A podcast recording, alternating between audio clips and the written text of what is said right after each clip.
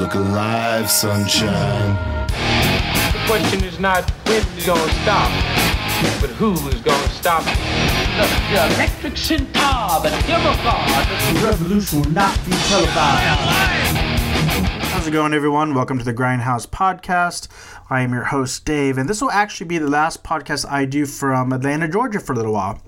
The series that I was working on has wrapped, and starting tomorrow morning, by the time you're listening to this podcast, I'll be hitting the road, avoiding hurricanes, avoiding Rona, and making my way on back to California with a couple of fun stops along the way. We may, uh, depending on where we're at, we'll probably be home before I do the next podcast, but um, definitely put up some photos for you guys of me and Jude traveling back across the U.S. to uh, my home in Los Angeles on his way to his home back in Thailand.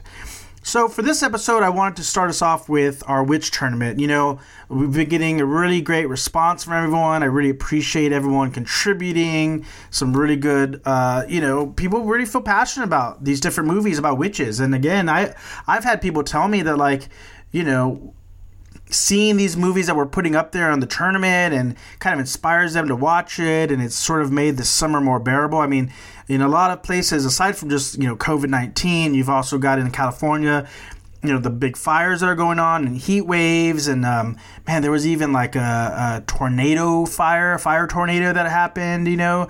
Uh, like I mentioned, there's two, there's two hurricanes that are about to hit the Gulf of Mexico. And I grew up in, in South Texas, so I'm used to those hurricanes hitting the Gulf, and it's it can be scary. I mean, these aren't these aren't the biggest hurricanes that have ever hit the coast. I mean, certainly those of us who have lived on the coast sort of know uh, the drill. We've had you know Category fives and whatnot, but you know, nevertheless, it brings heavy wind and rain, and it's always the the less fortunate that tend to get hit the hardest. So, um, you know, there's a lot of people are having a tough time right now, and I appreciate the feedback that even this uh, silly little tournament might be bringing some people like a little reprieve from the stresses of of the real world. So that's that's kind of what we do this for. The whole point of this is for us to connect as a community and to maybe have fun for you know 45 minutes to an, an hour and a half. So last week we had two really good movies going up against each other. We had The Witches of Eastwick against The Witches both movies that people of my generation for certainly grew up with. Um, I think it was a really tough choice because they're really excellent. I think some of our earlier films you could sort of clearly see a favorite emerge, but with this one, um, I thought it was going to be. Actually, I'm actually surprised with the results for two reasons. A, I thought it was going to go the other direction, and B, I didn't. I thought it was going to be way closer than it ended up being. Uh, even though a lot of people expressed that they loved both movies very clearly one was the winner. And so the winner this week versus the Witches of Eastwick versus the Witches was the Witches of Eastwick. 42 votes 26. So the clear cut winner, uh, even if people loved both movies, obviously that was the one. I would have thought the Witches would have won just because I, I mean, that movie was so scary. The scene where Anjelica Huston like rips off her wig and she's got the creepy like witch face with the elongated nose and all that. That was like superb special effects, even by today's standards, and certainly back then it was really eerie. Um, but the people have spoken, and the Witches of Eastwick advance to the next round of our tournament. And for this week, we have another set of movies that I think are going to be really tough, and that is Suspiria, the original, not the remake, versus Rosemary's Baby. And I know, I know that there are some people who will claim that Rosemary's Baby is not a witch movie. However, I think that the the themes of it, especially like look, as, as it relates to movie cinematic uh, definition of what witches are, I think Rosemary's Baby counts. It's got devil worshipping followers. They're doing rituals of sorts. I don't think that they come out right and say they're witches, and they certainly, you know, they're not following the older school tropes of like the pointy hats or the brooms or anything like that. But it still falls well within the realm of of a cinematic witch movie, and I thought that going up against Suspiria, they were sort of thematically aligned. So I think it's going to be another tough one.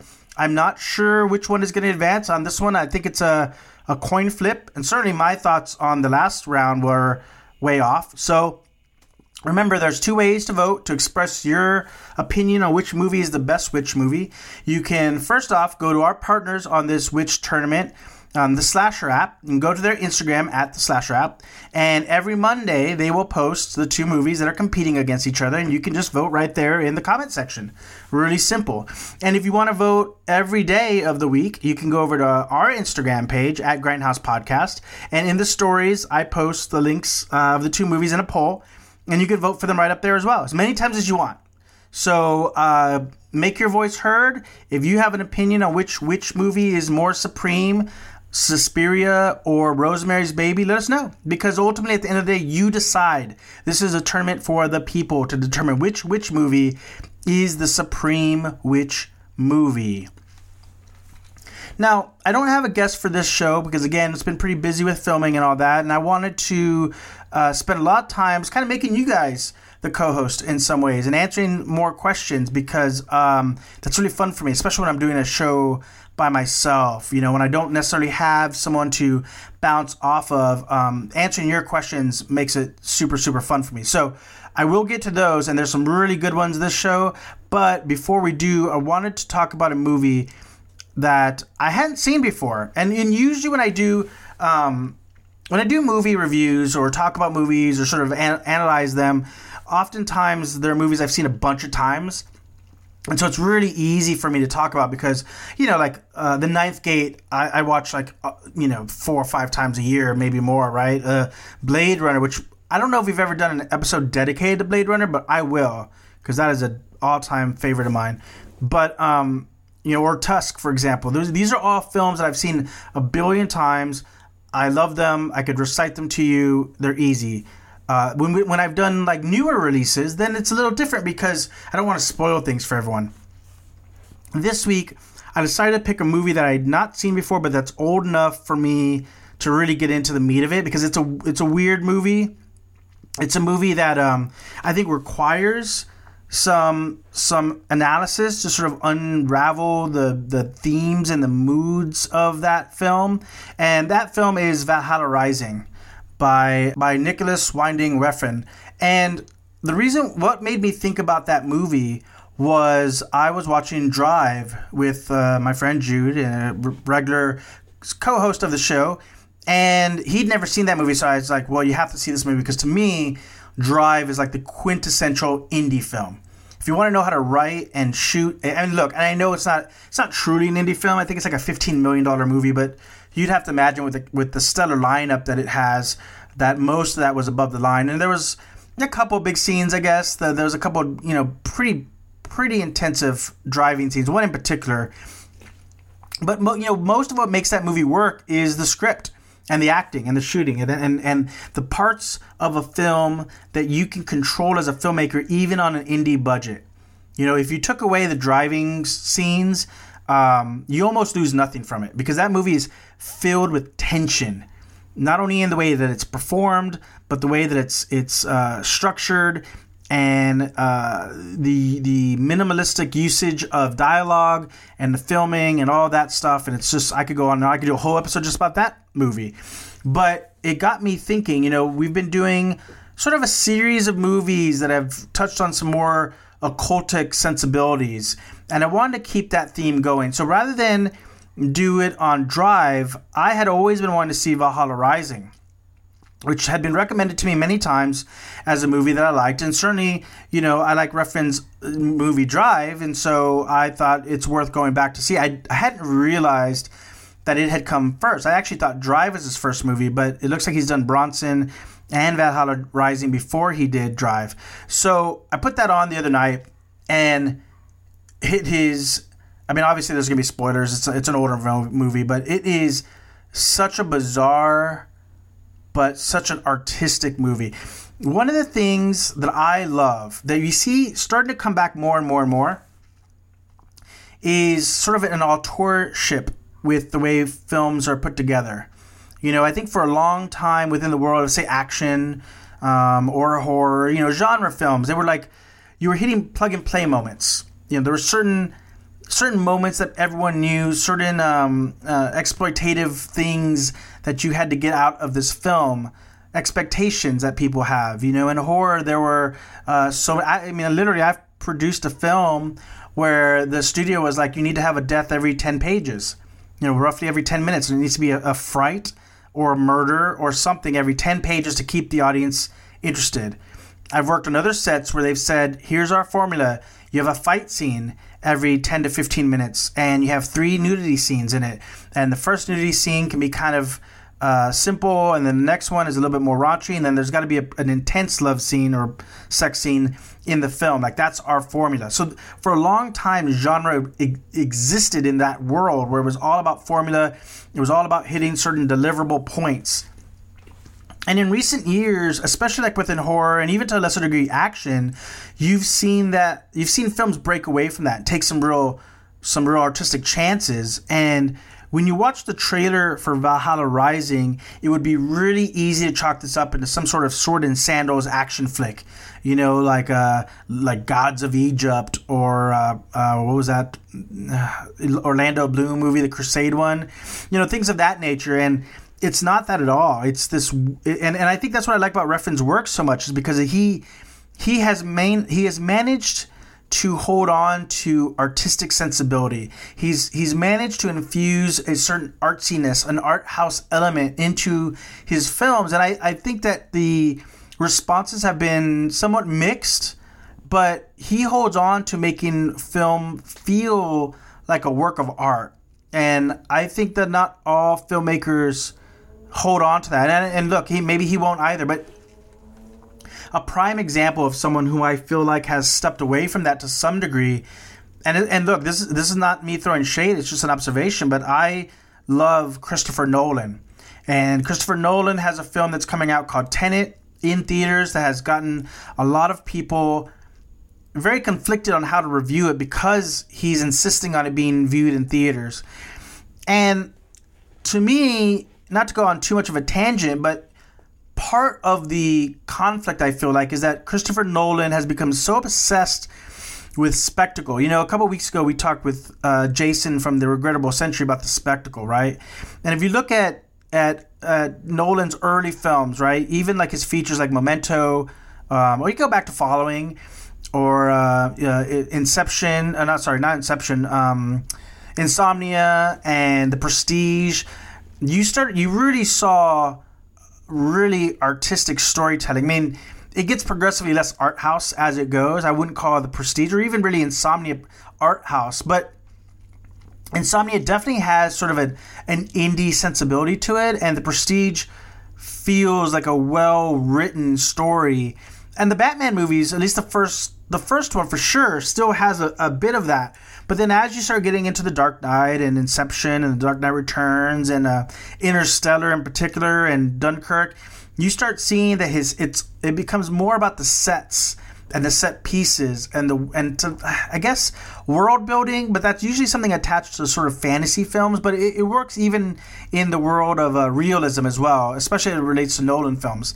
You just see him moving further and further away from the more artistic endeavors he used to do into these more uh, commercial spectacles. And I feel like him insisting on his film being viewed in the cinemas is sort of a byproduct of him being lost in the spectacle of it all, the viewership of it all. And, you know, a good story can be viewed on your phone and it's just as good as if it's if it's you know broadcast on a on a 60 foot screen or a 100 foot screen or whatever. It doesn't make a difference because the strong story, storytelling is what really drives the film. It drives the success of it.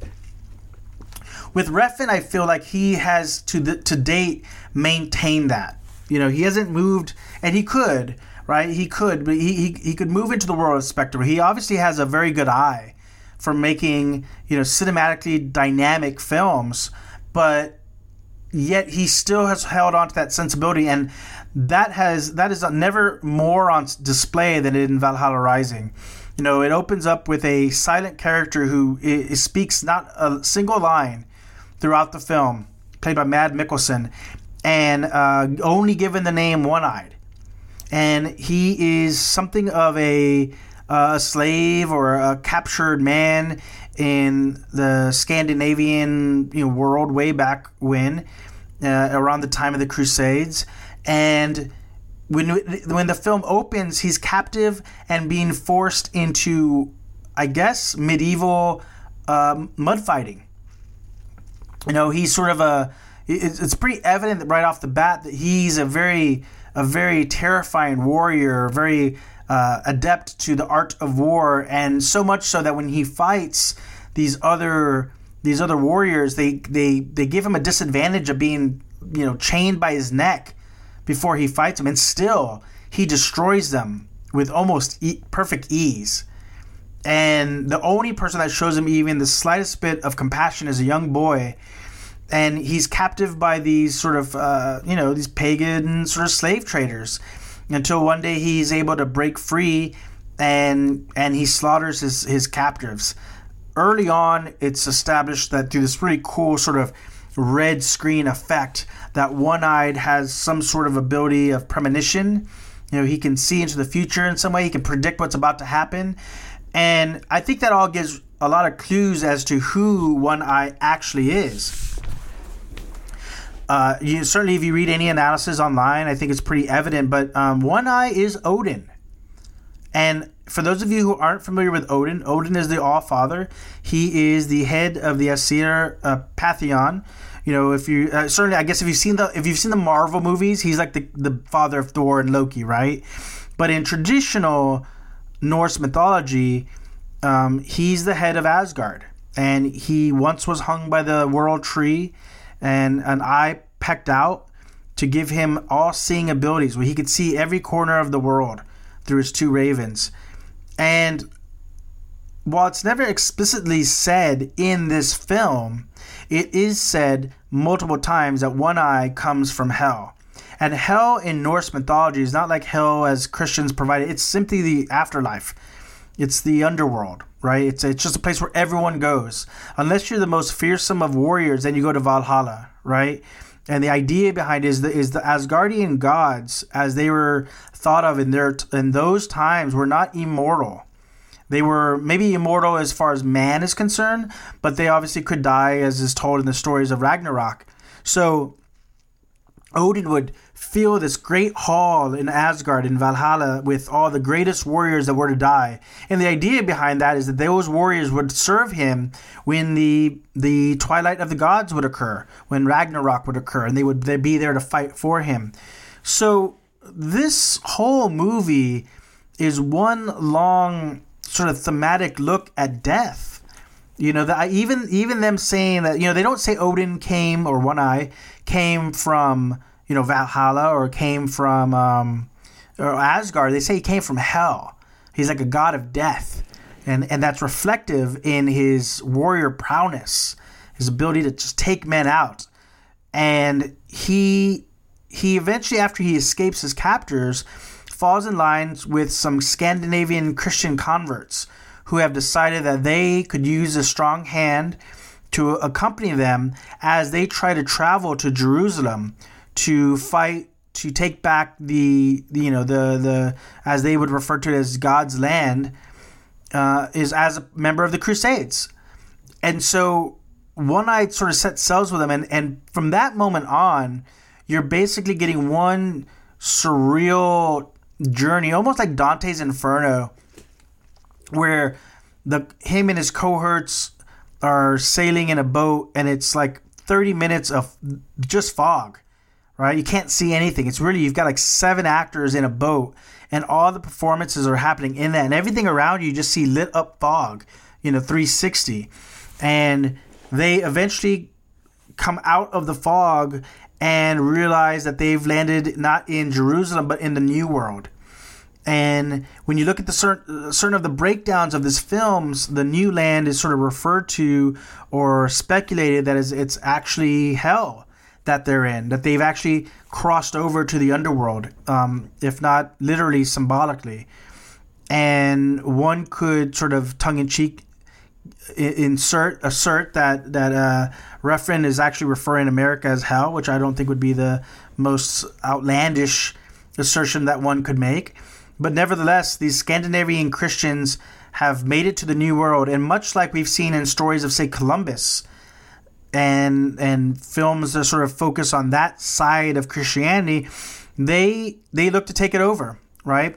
One of the themes in this film, aside from the long, slow descent into death, is the abuse of Christianity, of the church, of uh, speaking one set of ideals, but yet being being uh, your actions being reflective of the of the contrary to that you know, regardless of your particular religious affiliation, um, for about 300, maybe 400 years after the historical Jesus would have died, after the birth of what is now known as Christianity, there was the edict within that sect, which was a very small sort of occultic sect, sect that thou shalt not kill, and was taken literally.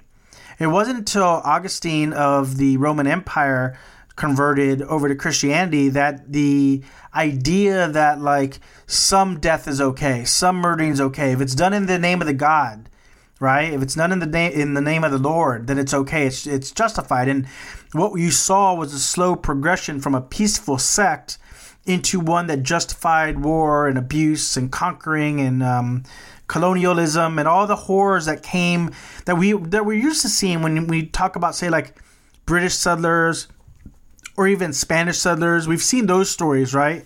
But this is from the perspective of Scandinavians, who many people believe were the first Europeans to set foot on what is now known as America.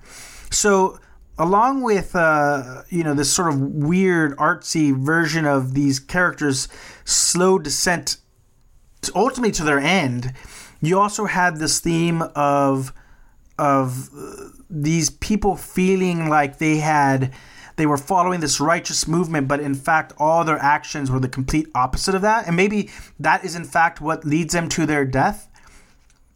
Eventually, as they land to the, the new world, they're slowly pecked off by Native Americans and um, all other means of atrocities that eventually leads to everyone's death and culminates with one-eyed slash Odin sacrificing himself uh, in sort of a messianic way to uh, Native Americans. The whole film, you never see them until the very, very end.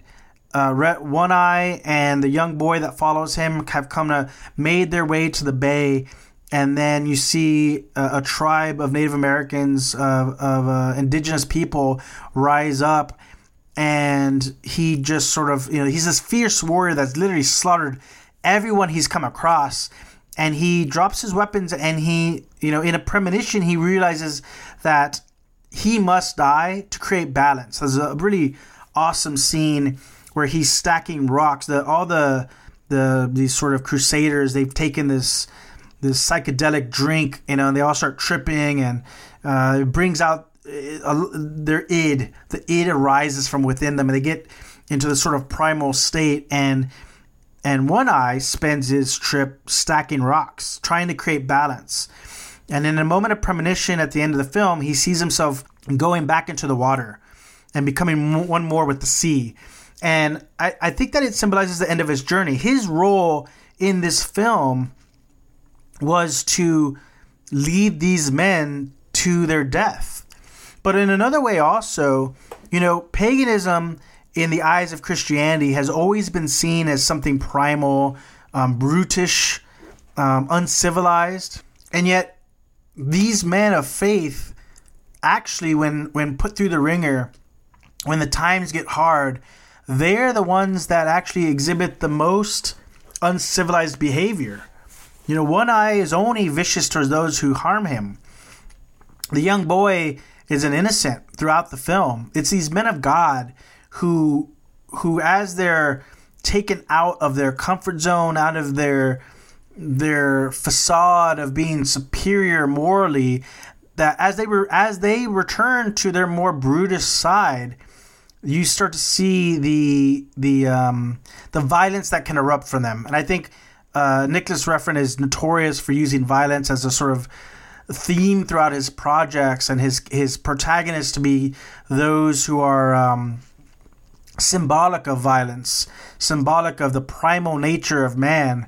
And so there's a lot of themes that run through this uh, this idea of, of being led to death. You know, Odin representing the old gods, leading a group of converts to their death is sort of symbolic of a victory of sorts. It could also be that that um, Odin is symbolic of their old way of living, and he's accompanying them as they transition into their new faiths, and he dies because they no longer believe in him. Uh, that was certainly a theme that exists in a book that I read a long time ago called The Children of Odin, where, you know, after Ragnarok, there were a few gods left over, but the, eventually they began to lose their power as new gods were believed in, and, and, and it was the belief in these gods that gave them their, their immortality or their power.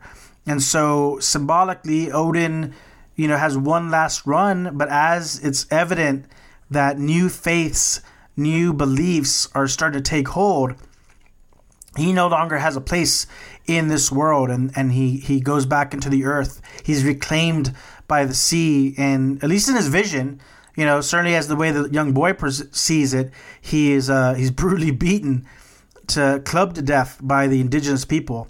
Again, it's it's uh, the themes of violence are always pres- present in his work, and uh, there's a lot to unload. It's not a film that you can watch once and really sort of easy tell the story. It feels like a it's even chapterized in six equal parts, so it feels almost like you're watching a um, like a, a, a audio visual presentation than you are a, a, traditional linear movie. All this, all the same though, I think it's really brilliantly done and I think it's a really good watch. And if you want to get a sense of something and that makes that will make you think and also make you do research, make you sort of dig in deeper after the fact, make you sort of try to uncover what was being said through all the visuals. This is a movie. It's a it's it's a movie that's going to make you think for sure. If you just watch the trailer, it, it looks like just a kick-ass action film, but it's way more than that. But I highly recommend it. For Tusk for this film. Uh, only doesn't get five because there are definitely moments where it's like a little hard to always follow what was what's happening, uh, both in good ways and and in maybe not so good ways. So, um, but kudos to Refn for sticking through being infusing an artistic sensibility in his action film, or as he sort of sees as a sci-fi film. Uh, it is another movie that sort of taps into some of the ideas of the occult as it relates to you know death and the afterlife and what our mortality means and what our what it means to be man. It's very existential in that manner, and I, I definitely recommend everyone check that out. Let me know what you think about it. Let me know if you think it's just totally weird, and um, and hopefully you get something out of it. I certainly did, and I, I really love him as a filmmaker, and I want to watch. Uh, what is the movie? Is it God? God, I forget. It's something God. Um, I tried watching it once. It also has it also has uh, Ryan Gosling in it. Uh, Only God Forgives, but it was a little slow. But I want to go back because for sometimes these movies you have to be in the right headspace to really get the most out of it that you can. And uh, I really appreciate a director who's willing to hold true to their beliefs and make cinema fun and interesting again because what I think we're going to find, and I know I've answered this question through our mailbag multiple times, is that theaters are going through a massive transition phase with COVID and and uh, you know people's economic states are going to be in shambles when we come on the other end of this if they're not already. And i just think that the the face of cinema and art projection and art commerce is going to change so rapidly that you might see if you won't if it was if it hasn't already been proven to be the case more and more stuff coming home to home viewing to streaming to VOD and what that means is that the need and maybe the justification for the larger than life spectacle may start declining and I don't think that's a bad thing. I think that's a great thing in fact. I think the opportunity for these smaller thematic stories to exist I think it's there, and I think there's going to be there's so many different streaming services that are looking for content that some of them may take chances on the more artistic endeavors, and that can only be a good thing because it's been missing from cinema um, for pretty maybe not for I mean I think it's coming back, but it's been it definitely has felt like most of the 2000s it's been far and few few and far between, and I hope that that changes. So this movie is a good movie in the right direction. So is Drive.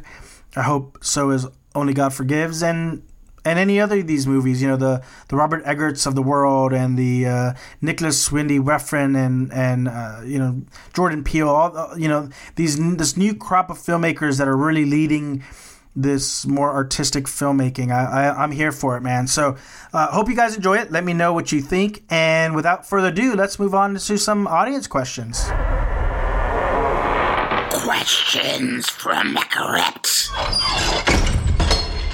Surf Rach asks In movies with serial killers, why is there always a feeling that they try to get you to empathize with the killer? So, this is a really great question about serial killers and why films uh, with serial killers always try to get you to empathize with the killer. And uh, the reason behind that is that it makes for. So, in, in movies, right? The idea when you're doing screenwriting, what you ain't, or any kind of writing really, any kind of creative writing, your aim is to create what's called round characters. These are characters that have a full range of emotion. The world in which, you know, you know, square-jawed heroes who punch first, ask questions later, or um, mush, mustache-twirling villains, that has long since passed. And what we have found with all kinds of art, including cinema, is that the more compelling a story, the more compelling uh, the more compelling the villains and the stories and the characters, the more compelling the story itself. One of the key elements in a in a strong film to me is tension, and it almost doesn't matter what the genre is, right? Like, uh, I watched I watched the other day Serendipity, right? Tension throughout the whole film. Will they or will they not get together? Whole theme of the film, right?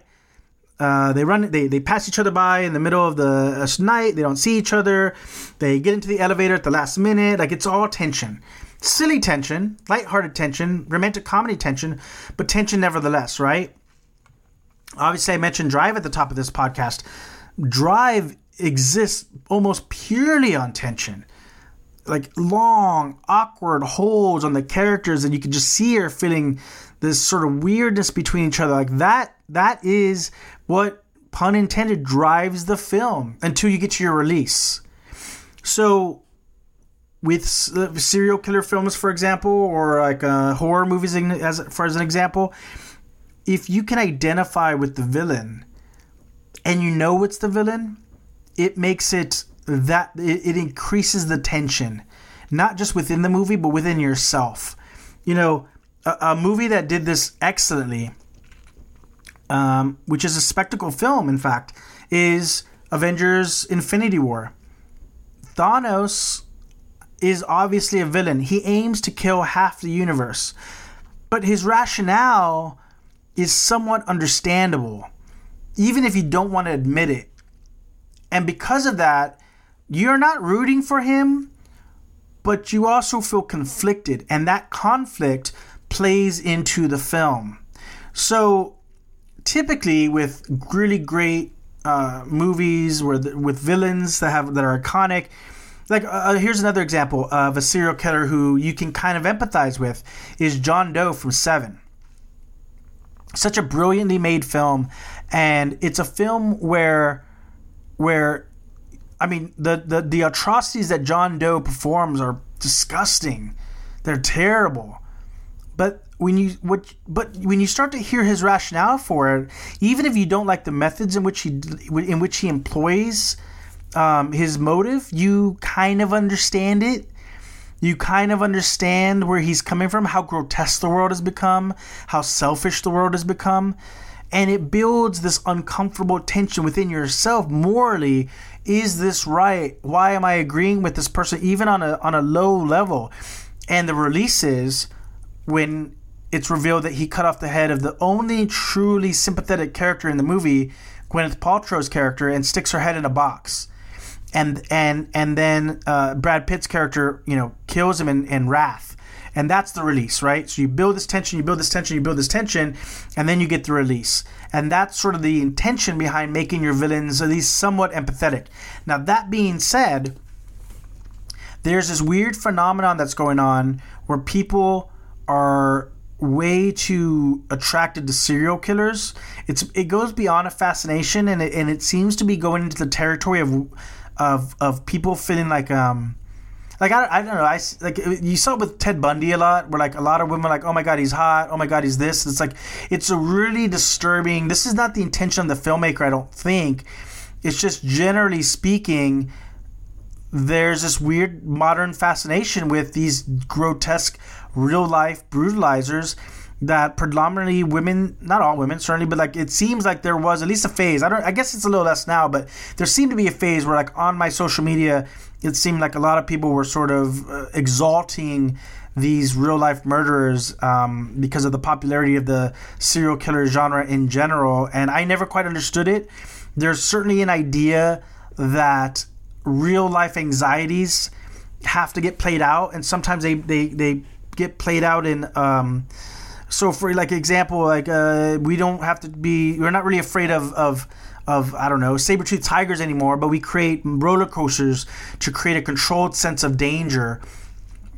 And that there's some people that would say that this sort of fascination with serial killers is a byproduct of that. Like we don't re- there's real dangers in the world and we're trying to process that through watching these these you know murders on television and, and things of that nature. So um, maybe that's it. I don't know. I can't speak to that. But where i'm going with that is what i what i have seen is that movies like the ted bundy movie and some of these other things like that where they're they're telling the stories of real life serial killers they've kind of gone beyond um, trying making the character empathetic enough for tension purposes for dramatic purposes and they've gone into a weird fetishy realm where they've I, I mean they're, they're catering to people's fetishes I guess. I don't know. I, I, I it's hard for me to answer that because I don't agree with it. I, I like I, I think that it's important that when you're creating all characters especially your villain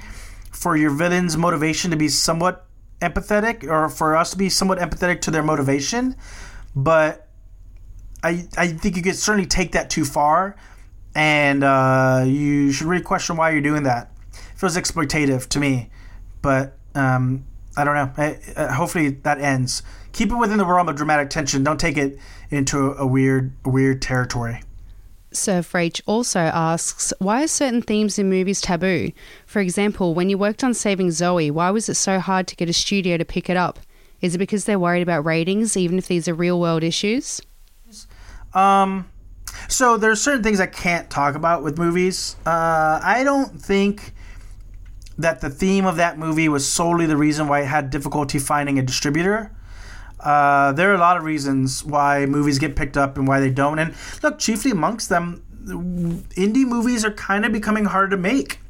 And not just because budgets are going down, but also because there's just less, the, the business model is changing it used to be you would make an indie for like you know under two million or a million and you would for you would sell foreign you know you'd stick some recognizable name in it and you would sell foreign and maybe you'd make a third of your money that way and then you'd shoot in an incentive state and maybe you get a third of your money back that way and you'd you'd hope that you could sell it domestically and do a a limited theatrical run of maybe you know under 50 screenings maybe less than 20 screenings and then you'd put it on on VOD and you'd make the, the last third of your money back. That was that was the sort of the, the model. Even you know as recently as like 2012, 2013, and maybe even honestly maybe even 2015, 2016. So it wasn't that long ago, but since then, even in the couple years since then, as things started moving to screen uh, to streaming, and as the idea of releasing series in a in a batch you know, like the Netflix model of just dumping everything on you. What occurred is that you have to fill it with more content. So instead of releasing a two hour movie that you leave for a little while and then, you know, next month you've got a new movie, now they're dumping on you, um, I don't know, 10 episodes of an hour, you know, 10 hours of content that you blow through in a week or less. And then, you know, you're not going to be satisfied with just two more hours you want 10 more hours and 10 more hours and 10 more hours. So you can see where a lot of the money is flowing into series and less into features. So, you know, a movie like Saving Zoe is a is a slow burn thriller sort of of sorts. It's a drama, I guess, more than a thriller. And even though it deals with a real life issue, and even though it's based on a on a great book, Um, Alyson Noël did a fantastic job with the book. I think the movie came out fantastic as well. I'm really, really happy with the way that the team came together and, and put together a strong project. It's just it it is not necessarily what is easily marketable, and I don't necessarily think that that was the the theme. Although you know that that plays a part. You know, it's hard to get a product placement when the themes are you know edgier and more real life, and um, you know you you could make a movie like like if that movie had a bigger budget and bigger actors potentially in it or like a, a bigger studio supporting it you know you maybe you could have gotten into theaters and maybe would have had a chance to do better. But as an indie it's not terribly marketable. It doesn't necessarily have um, you know i talked earlier about the sort of the exploitative elements that you want for a good genre flick. It doesn't really have those things um, it's got a couple young actresses, so they've got a following, so that's kind of helpful, and it's it's got uh, an important theme, so that's that's there. But but in terms of the the sad part is is that that film is something of a moneymaker business, and as a byproduct of that, uh, you you this the studios are looking for what they can market, and this wasn't one of those. It wasn't a high school romance. It wasn't a, a horror movie. It was like a it was like a heavy drama and so I guess from that position, that perspective, it was taboo and it, it was harder to get it made. But uh, there's other stuff as well that kind of go into it. Uh, so yeah, that's it. You know, and then, as I said earlier, I'm hoping that because so many different streaming services are coming up, that they'll real and, and by the way, they're starting to move away from that dump all the season at once strategy that Netflix uses that I think you might start to get the opportunity to see features come back to them and maybe lower budget features. You know, you, you start you start to see like Netflix is actually getting back into the feature business. Uh, in a way, because because of prestige, right? Because they want to get Oscars and Emmys and things of that nature, and so like, in some ways, I feel like Saving Zoe was a few years too late, and also, I feel like it was a few years too early. It, it unfortunately kind of fell in a weird time when indie films were getting harder to get picked up, but uh, a little too early to where I think that these kind of films could have found a home that would have gotten uh, more airtime. So that's kind of that's kind of where it is with that. But you can find it. It's out there. It's probably on iTunes or Amazon or something. I think it's a good film. Check it out. We we worked really hard on it. We shot it. Um, not too far from where I'm at now. Shot up uh, up in Augusta, Georgia. So it's a cool film. Uh, the Marano sisters are in it. They're great. They're super sweet and nice and fantastic actresses. And Jeff Hunt directed it, and he's killer, man. He does like all like the Riverdales and um, Vampire Diaries, and he's just a stellar director. So uh, it's a good flick. Check it out if you can. You know, bummer that it didn't get a little bit more press and love, but here we are. This is what we're do- we're here to do. So check it out and let us know what you think. Dave Z asks, Why in so many horror movies is there always a happy ending? Wouldn't it be more devastating to the audience if the good guy didn't win? Why do horror movies have happy endings? Um, well, it's because it's cathartic. You know, horror movies, I've said this a million times, horror movies are designed to to uh, show the anxieties of the time period, but but not just that. They're, they're not just reflective of of the anxieties of a particular period in time, but they are a, a cathartic expression of that fear, of that phobia.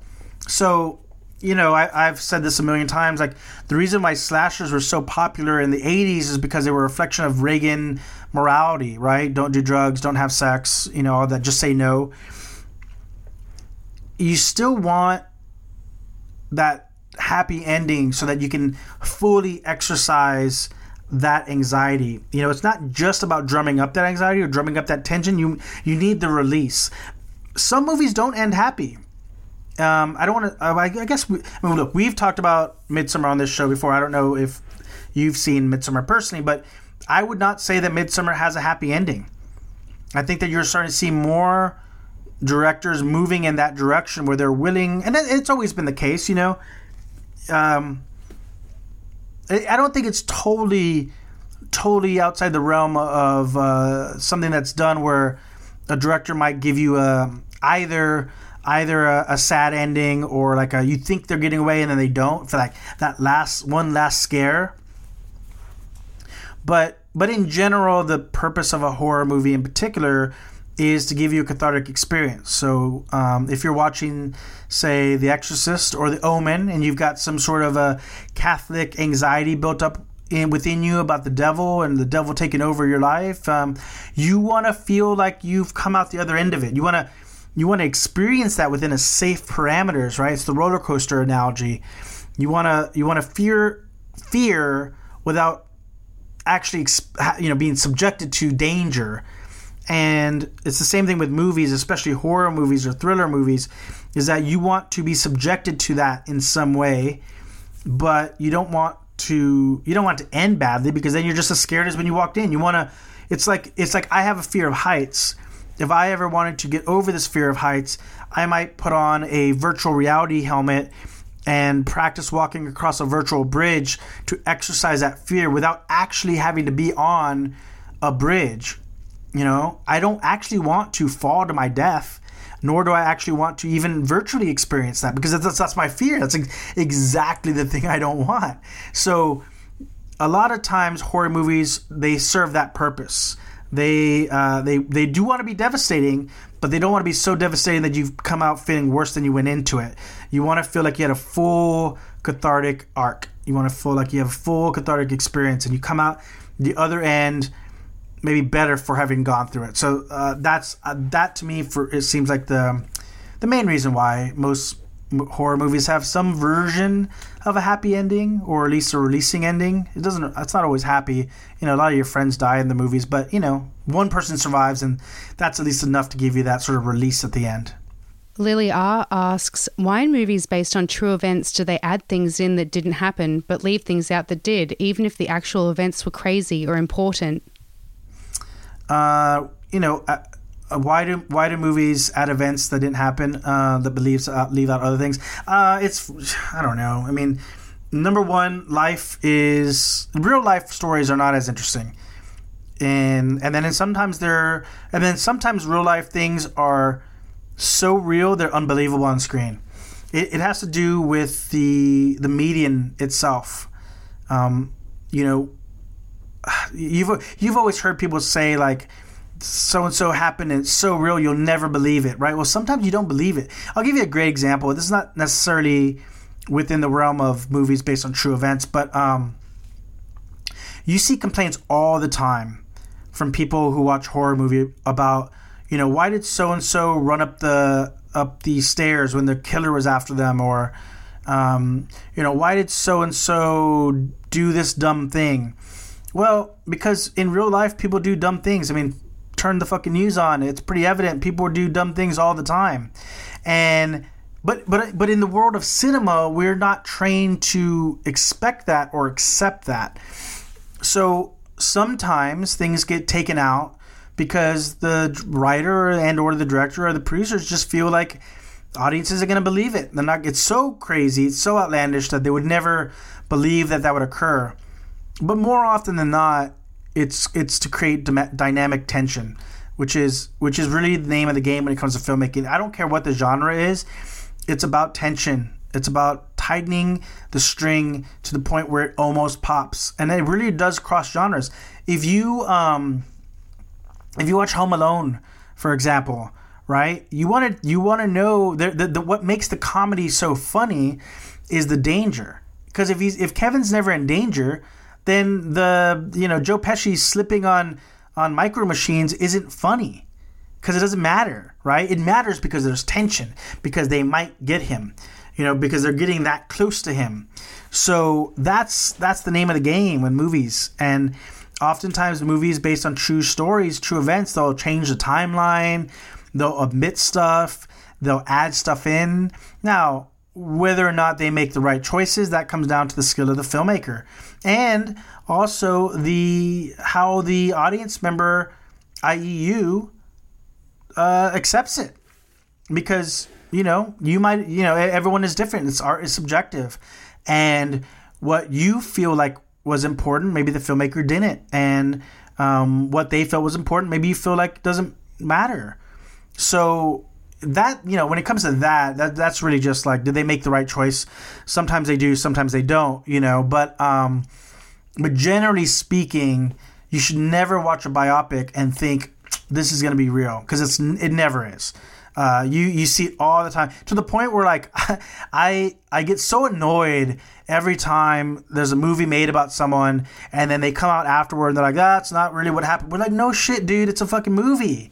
Of course, that's not what's really happening. There's no there's no interest in telling a documentary. Even documentaries nowadays have have punched everything up to make it more dynamic and dramatic. That's not the point. That's not the intention. Is to tell the true life story of Dave Oscuro, right? No one cares about that. You just want to hit the high notes, you want to emphasize it, and you want to turn it to 11 so that the audience is engaged and encapsulated for, you know, two hours or a series or whatever it may be. So, you know, they'll they'll pick and choose what they think is the most salacious. That's it's almost like a clickbait. You know, biopic movies are like one long clickbait. That's the only thing they care about. They're not trying to give you the details. It doesn't really matter what order things happened in. It doesn't really matter. Like I, I remember watching Rocket Man and like one of the the very last song that they present as a song that he wrote after he came out of rehab was actually like way way later you know, or maybe it was even before. I forget. But they, you know, they'll change the order of things all the time because, again, it's about creating a movie experience. You know, using as inspiration real life events. Its job as a film is not to inform you. Its job is to entertain you, and the way to entertain you is to tighten that dynamic tension. Right, keep it, keep the drama high, and then give you that release. That's what it's all about. Every every movie that you love, think about it Rocket Man. Will Elton John beat drugs or not? Um, this is why I think it's far superior to say uh, Bohemian Rhapsody, because there was a little bit of that as well. Will, will Freddie Mercury uh, overcome the the bad influences in his life and reunite with his band? Um, Home Alone. Will Kevin reunite with his family and, and foil the the sticky bandits or the wet bandits? I forget which one was which movie. Uh, Blade Runner. Will Will Deckard capture Roy? Will Roy get longer life? Like these dramatic moments, these questions that get answered. Like the whole point of it, the best movies, just wind that up, wind it up, wind it up, wind it up, and think about every flick you like. It doesn't matter how stupid the flick is either. I'm trying to think of like a. Uh, even Step Brothers, right? They, that's why they fight through half the film. Or um, I don't know. You could go on and on and on, right? Every movie, no matter the genre, you know, Fievel Goes West, uh, Airbud 2, Dunstan Checks In. And like none of those, it doesn't matter the flick or the genre. It's all about creating tension. And so when you're doing a movie that's based on a character from real life, uh, th- that's what you do. You wind it up. But we, me, me, and uh, our co-host from the a couple episodes ago, Jason, we watched a movie called The Death of Stalin. And I guarantee you, while there's a lot of aspects of that that are based in real life, there's a whole ton of it that's added for comedic effect which is just another byproduct of, of the tension, right?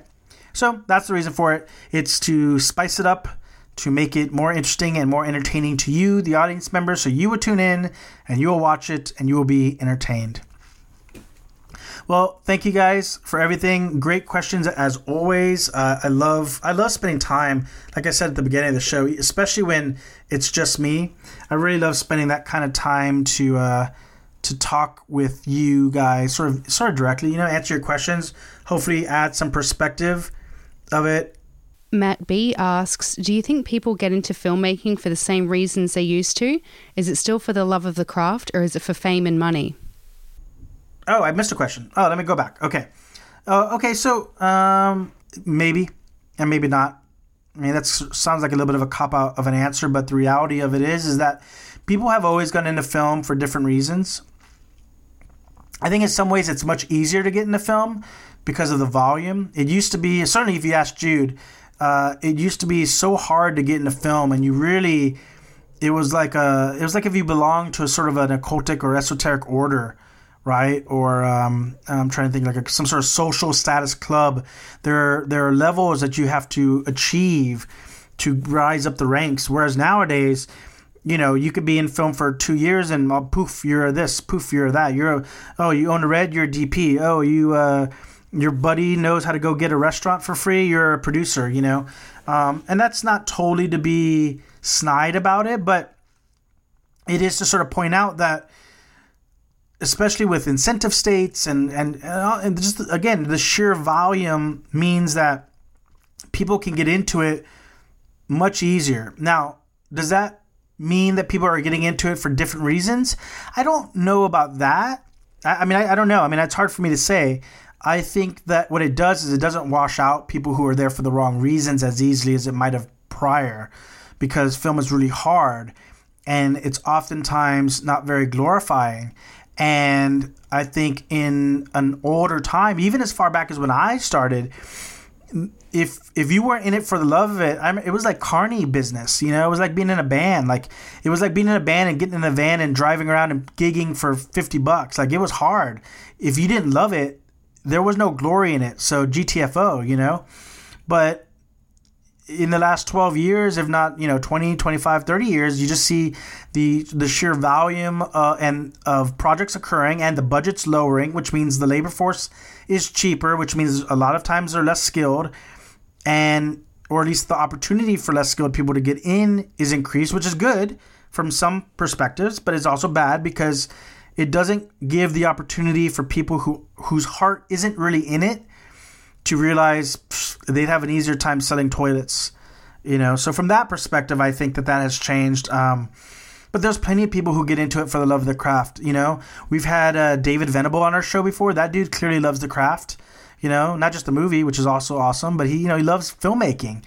You know, I've talked about, um, you know, Nicolas Winding Refn. We've talked about uh, Jordan Peele. We've talked about, and these are bigger artists. Rob Zombie. You know, I don't think Rob Zombie's in it for any other reason than he loves it. I mean, he gets so much flack for his films that he has to love it to keep putting his art out there to get shit on by you know the gatekeepers. So, and those are the bigger names, right? Obviously, there's plenty. You know, you know Miss Ophelia. You know, it's not like it's not like it's glorifying to be a writer necessarily, but you love it and you put the work in every day. I mean, it just goes on and on. So I would say that there are plenty of people who get into film for the right reasons, for the love of of the art itself, for the love of the culture of it. But I also think that there's a lot of people that get into it that um, they don't have to face the hardships that an older generation did, and therefore they kind of skim by without ever kind of getting the right, from my perspective, the right attitude about it that makes the filmmaking process enjoyable. I think a lot of people who get into it come into it from a very selfish perspective.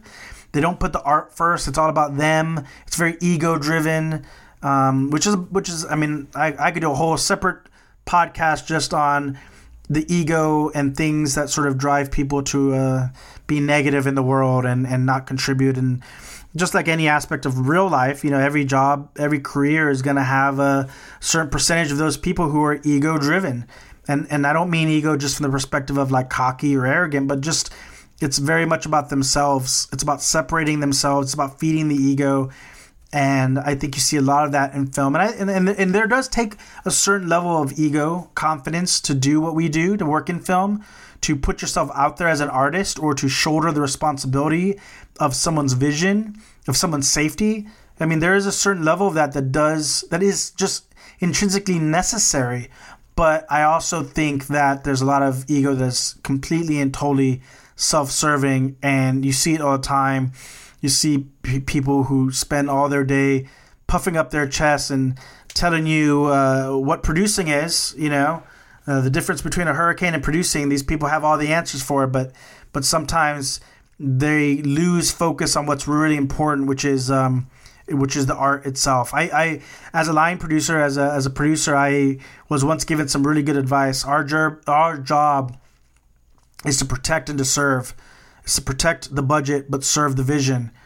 Um, another piece of advice that I gave someone who was replacing me as I was moving on off of the show was if you wake up in the morning and you can imagine everything that could possibly go wrong on set and you accept it as all your responsibility and you can shoulder that and you can still make get out of bed and go to work, then you'll be fine and you'll figure the rest out.